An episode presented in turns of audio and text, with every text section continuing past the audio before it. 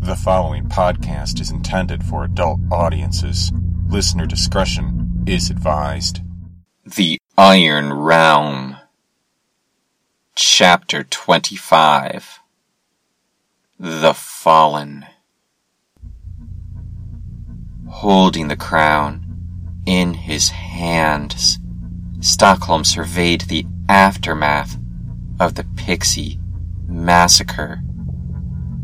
In the sputtering torchlight, he looked over to Iona. She was tending to her sister, Paola, who lay sleeping on the stone, her arms and legs splayed into an unnatural position.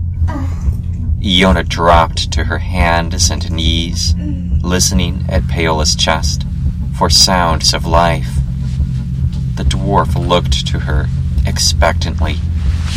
Iona nodded before working to remove her sister's backpack, weapons, and gear. Orson held a tiny pixie in his hands, and he worked delicately to remove the arrow from her. The small creature was lifeless now, peaceful, and in death, beautiful. The regret welled up in all of them for what had happened here this had been a tragedy. In another time and place, their meeting may have been joyful. Not this time. Not this place. At last, Orson laid the pixies down along the edge of the floor. He honored their memory by laying one alongside the other, with Melody's arm over her mate with her small head against his shoulder. They could not be buried in the stone, but they would have at least this final moment. What have we done? said the elf. It was us or them. said Stockholm. You know that. They both looked to Paola, one of their own, who had, by the grace of the powers, survived. Stockholm held the crown in the light once more. The pale pink stone was unremarkable. The pixies felt it was worth dying for, and it was a shame. Stockholm would have given it to them. Compared with the lives of others, what good was treasure? What good was treasure if it led only to death. Come on, he said, replacing the crown upon his head and going to Paola. Help me, he said, and the others lifted the girl onto his shoulders. With one hand behind her shoulder and the other behind her thigh, he found her to be very light. It was a long way back now, but for her, they would take it slow. The pixie's fate was sealed, but perhaps, with luck, they could yet save this one.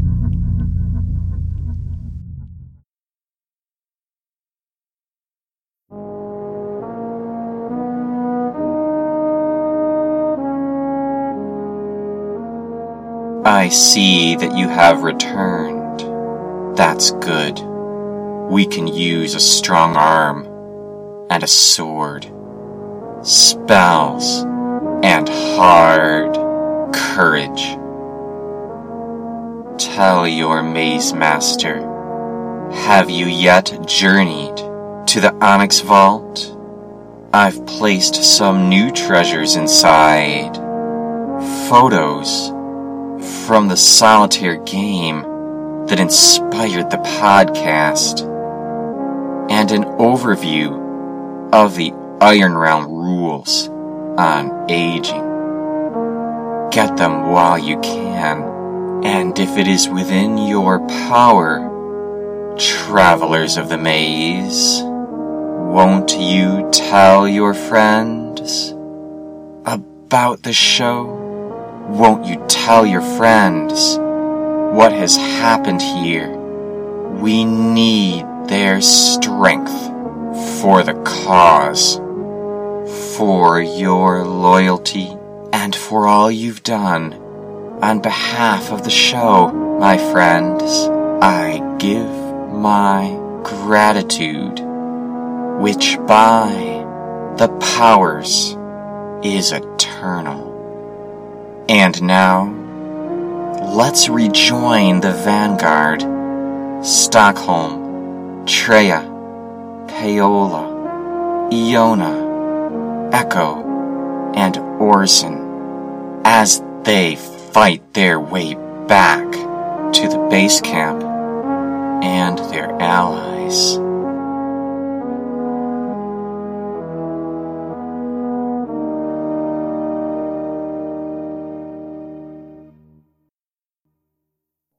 Iron Realm, copyright A. Elenzo, is an extreme reimagining of the fantasy setting and can be found at theironrealm.com and theironrealm.blogspot.com.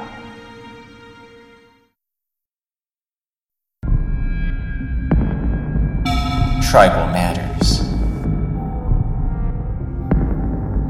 It is 8.10 on the ninth day of Primaris. The vanguard, consisting of Iona, Treya, Orson, Stockholm, Echo, and Paola, have had water, food, and sufficient rest for the day. However, they are suffering from the malady and have a minus one in combat. Treya has memorized Aura against evil.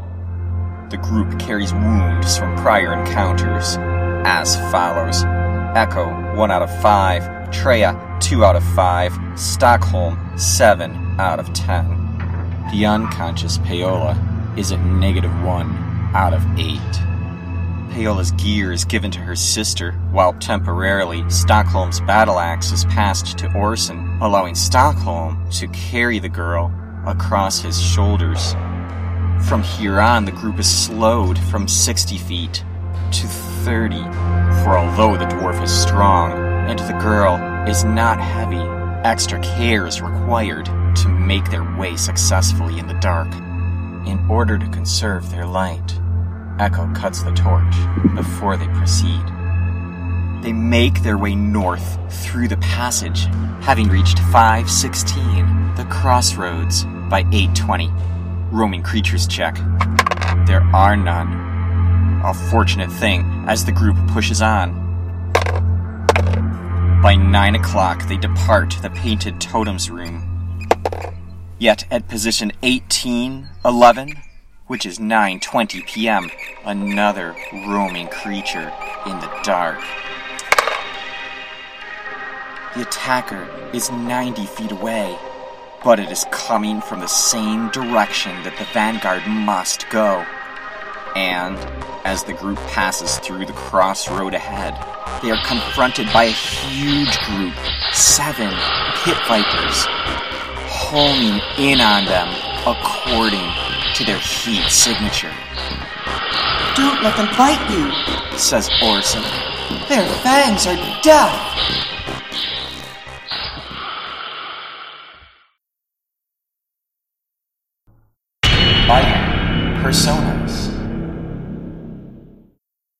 Tonight, the profile of the male elf fighter wizard, Kai.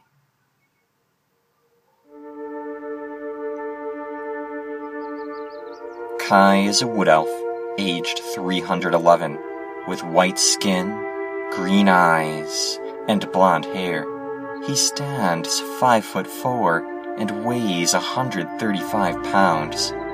He has a strength of 9, dexterity 8, constitution 7, charisma 8, intelligence 10, and wisdom 10. Kai is level 1 with 5 life points. Kai's preferred armor is the elven chain coupled with protective rings.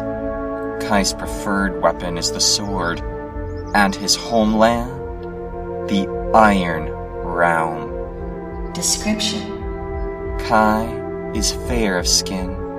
He wears fine clothing if he can find it, and he dons armor and a shield only out of necessity. Kai is slight of build and is normally amiable, though he sometimes displays some caution when in the presence of non elves. He favors the colors green and blue, which can be found in his attire. Personality Interested especially in magic, stories, and song, Kai seeks these eagerly in his travels. Kai believes that such knowledge must be recovered and preserved if the elvish nation is to rise again, and he is deeply obsessed with every cultural finding he is able to possess. Kai has great pride in his race, though it is perverted to the point of prejudice. Combat Kai prefers to use spells in combat rather than the sword, although necessity has required more of him. Despite his aversion, Kai fights relatively well, never shying away from battle. He is especially hateful towards goblinoids and beastmen, whom he finds especially distasteful. The Elvish tribe Kai has been with Lilena and Orson for many, many years. Long ago, their group consisted of two males and two females. Orson was very close, especially to the female named Alana, to whom he was promised. After she died in the catacombs of peril, Kai blamed himself, for he considered her to be a fine example of elven beauty and poise. Out of respect for her memory, Kai spent many long nights in conversation and consolation of Orson, who was especially traumatized at her passing. He watched with fascination and gratitude as well when he saw his brother's bond with Lilena become closer, for something about her manner seemed to appease the guilt that both of the males felt over Alana's untimely death three became very close knit, a true family to one another, sharing everything. Elven home. From youth, Kai has been fascinated with tales of the elvish homeland. As opportunities arose, he would research and question and search for any clue to its whereabouts. He and Orson and Lilena had no others living a nomadic existence, and so, over a period of years, they dedicated themselves to the search. As years went by, the sanctuary they had sought seemed to become more and more elusive, but this only fired Kai's resolve. Sharing stories with the new tribe, and especially Treya, has given him renewed hope of one day discovering that which was lost to his people. Current. By good fortune, Kai, Orson, and Lilena have encountered the tribes of Solus and Bardar, by whom they were accepted as allies. Though the elves have not found the safe region of the maze for which they were hoping, they have instead found another of their own kind, which they consider to be of paramount value. It is Kai's hope that love will grow within Treya and that she may dedicate herself to them and to their dream. He feels that this is an eventual certainty, for indeed, do not all elves dream of trees and wish most deeply to be with their own kind?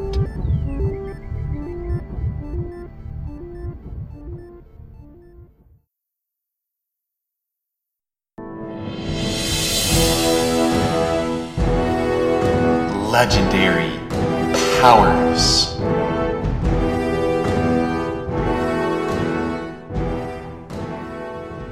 There are many ways by which you, as a legendary power, may claim ranks of renown. The fifth path spread the word.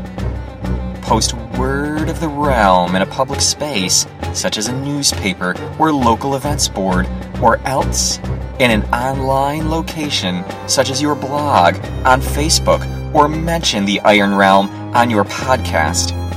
Earn 5 ranks of renown for a brief mention, or 10 ranks of renown for a more in depth review or discussion of the Iron Realm podcast. May the tale of the Iron Realm be known far and wide. I thank you for your support.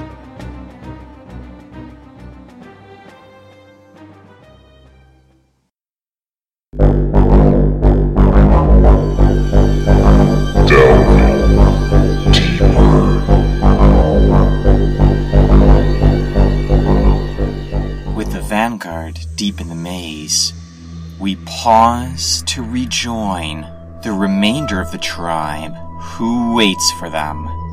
At the base camp, our account is begun at 2 p.m. on the ninth day of Primaris at the Moss Lichen Room, 40 across, 14 down, 42 across, 19 down. The wounded have the following life points. Solus, 1 out of 8. Kana, 2 out of 4. Further, the entire group is heavy with the malady, which gives a minus 1 in combat. This group has had sufficient food, drink, and rest. While the memorized spells at hand are Kaylana's Invisible Shield, Kai's Hovering Disc, and Lilena's Sea Magic. On the eighth day, the Vanguard returned at approximately 6 p.m. Yet tonight, on the ninth day, that is not to be.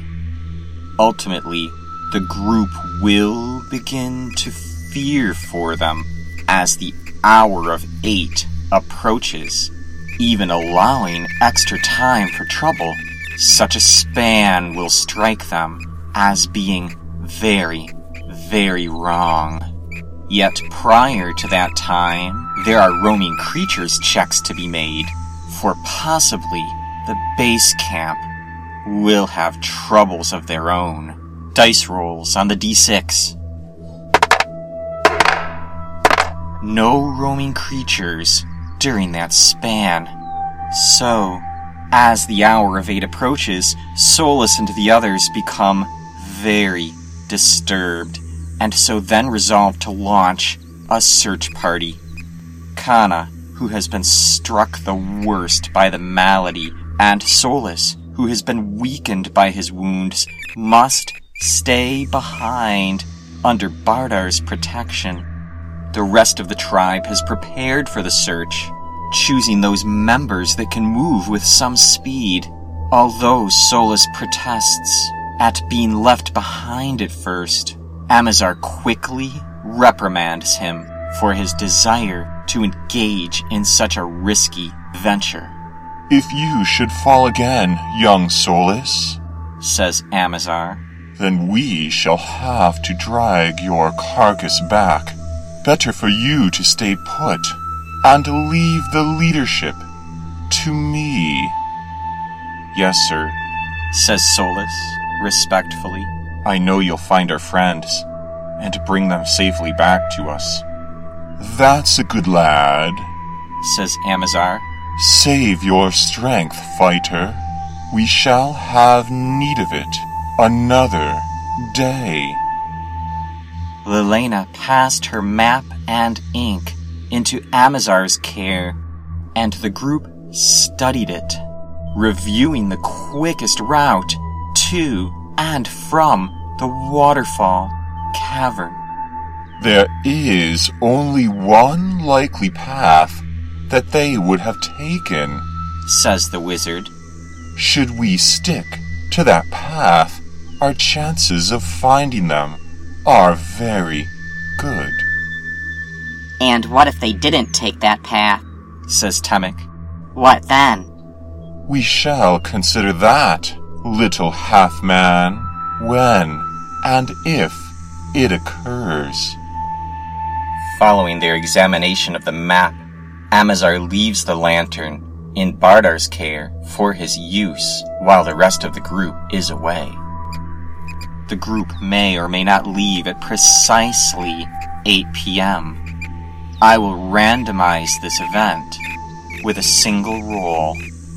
If the D10 comes up a 1 or a 2, the group will have departed at 7:20.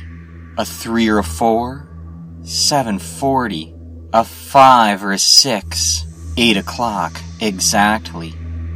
A 7 or an 8, 8:20.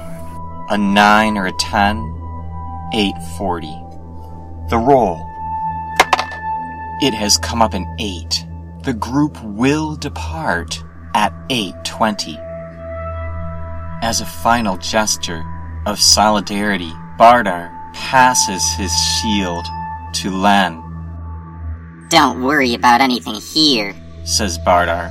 These two are completely safe under my charge. The halfling captain salutes Len and the others, sealing the door behind them with spikes as they take to the maze. The marching order has played out as follows. In the front, Kai and Temek. Right behind them, Len and Amazar. Bringing up the rear, Kaylana and Lilena. Lilena, who is blind, is guided by the words of Kaylana. In addition to her sword, Lilena also holds a torch. Because the group has a need to find any clue of their friend's whereabouts, they decide to take the risk of keeping the torch lit. For although it can attract the attention of roaming creatures, it may also reveal to them clues that may otherwise go unnoticed. Amazar has put some faith in Kana's vision and has designed a plan which may assist them should they indeed encounter a nest of snakes. He passes one flask of oil to each of his companions to be stored in their belts, Should we have need of these, says Amazar. time will be of the essence. Do as I say, and I will bring you out alive. Feeling very sick, they steel themselves for the task. Every 10 minutes, the group will be able to move 60 feet, based on their heaviest armor, which is chain. Roaming creatures checks, which are made more difficult by the source of light being shown. An hour or so has passed. It is approximately 9:20. The group is moving alongside room number 7, the goblin refuse pit. And indeed, the keen eyes of the elf Kai have spotted a trail of dried blood, There has been a battle here. says Kai. And yet, the group has barely paused for a closer look when they suddenly hear the voice of Orson echoing through the hall. Don't let them bite you. Their fangs are death. Kai points ahead, and the others, just in time, see the lengths of two long snakes slipping around the corner and quickly out of sight. Amazar motions them quick to round the corner, Now, the plan. he says. And as the group moves to 2311, they are confronted by the sight of seven pit vipers suddenly caught in the torchlight. And opposite them, Stockholm, who is holding a girl on his shoulder while reaching for his hammer, and Orson and the others, who are being threatened by the vicious vipers. Surprise round. The Vanguard. Surprised. The Pit Vipers. also surprised. The rescue party is not surprised, for indeed they were forewarned by the clues discovered in the tunnel, The vials. Says Amazar. No. The snakes are at nearly point blank range, but rather than hit the snakes, the group is attempting to shatter the flasks in their midst upon the floor. The floor is considered to be armor value 10. The group would get a plus 1 for the short range, but also a minus 1 for the malady. A failure to hit with any given flask simply indicates that the glass did not shatter, each in turn excepting Lilena. Kaylana needs an 11. Failure. And Len, a 10. Success. Halflings actually get a bonus of 1 with any missile weapon. His roll. A 14. Another success. Two vials have shattered. Amazar, not so good with missile weapons, yet the point blank range shall help him. A 19. He shatters the glass down with a vengeance. Kai is next. Only a 1. Kai fumbles the vial, which spins on the floor at his feet. Even so, three total vials have shattered, and a huge amount of oil has puddled across the 10 foot wide corridor of stone. The pit vipers, still surprised and trapped by the pincer between the vanguard and the rescue party, are totally within its range when Lilena moves forward, dragging the torch along the ground. The others step aside for her to pass, and she does not fail them, igniting the oil into a burning sea of fire. Each of the pit vipers has two dice worth of life points. I am calculating these totals now.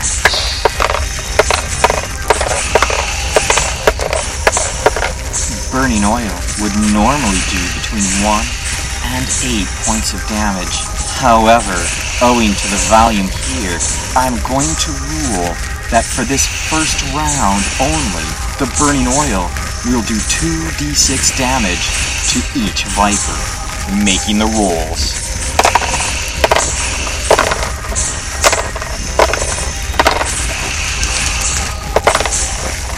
Of the snakes, two of them are roasted alive by the fire. This will require a bravery check of the snakes. Their score is seven. Two dice. A nine. The pit vipers have failed the check. The vanguard, upon seeing the fire spring up, have each taken a couple of steps back, which makes space for the immensely fast vipers, still alight, to successfully flee the scene.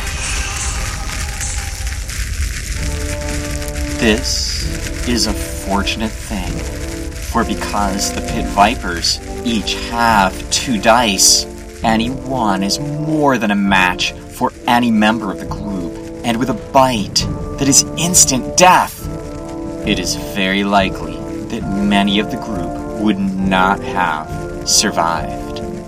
Due to their ability to always strike first in melee, each pit viper is worth more than the average two dice creature. 25 level points each for a total of 175, which is going into the level point pool.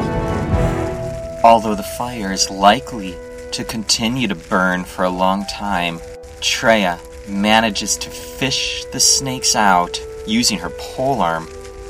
She spears each one through the neck, then, one handed, holds the polearm behind her in order to carry the serpents back to the base camp. Indeed, by the time they return, this meal will have been thoroughly cooked.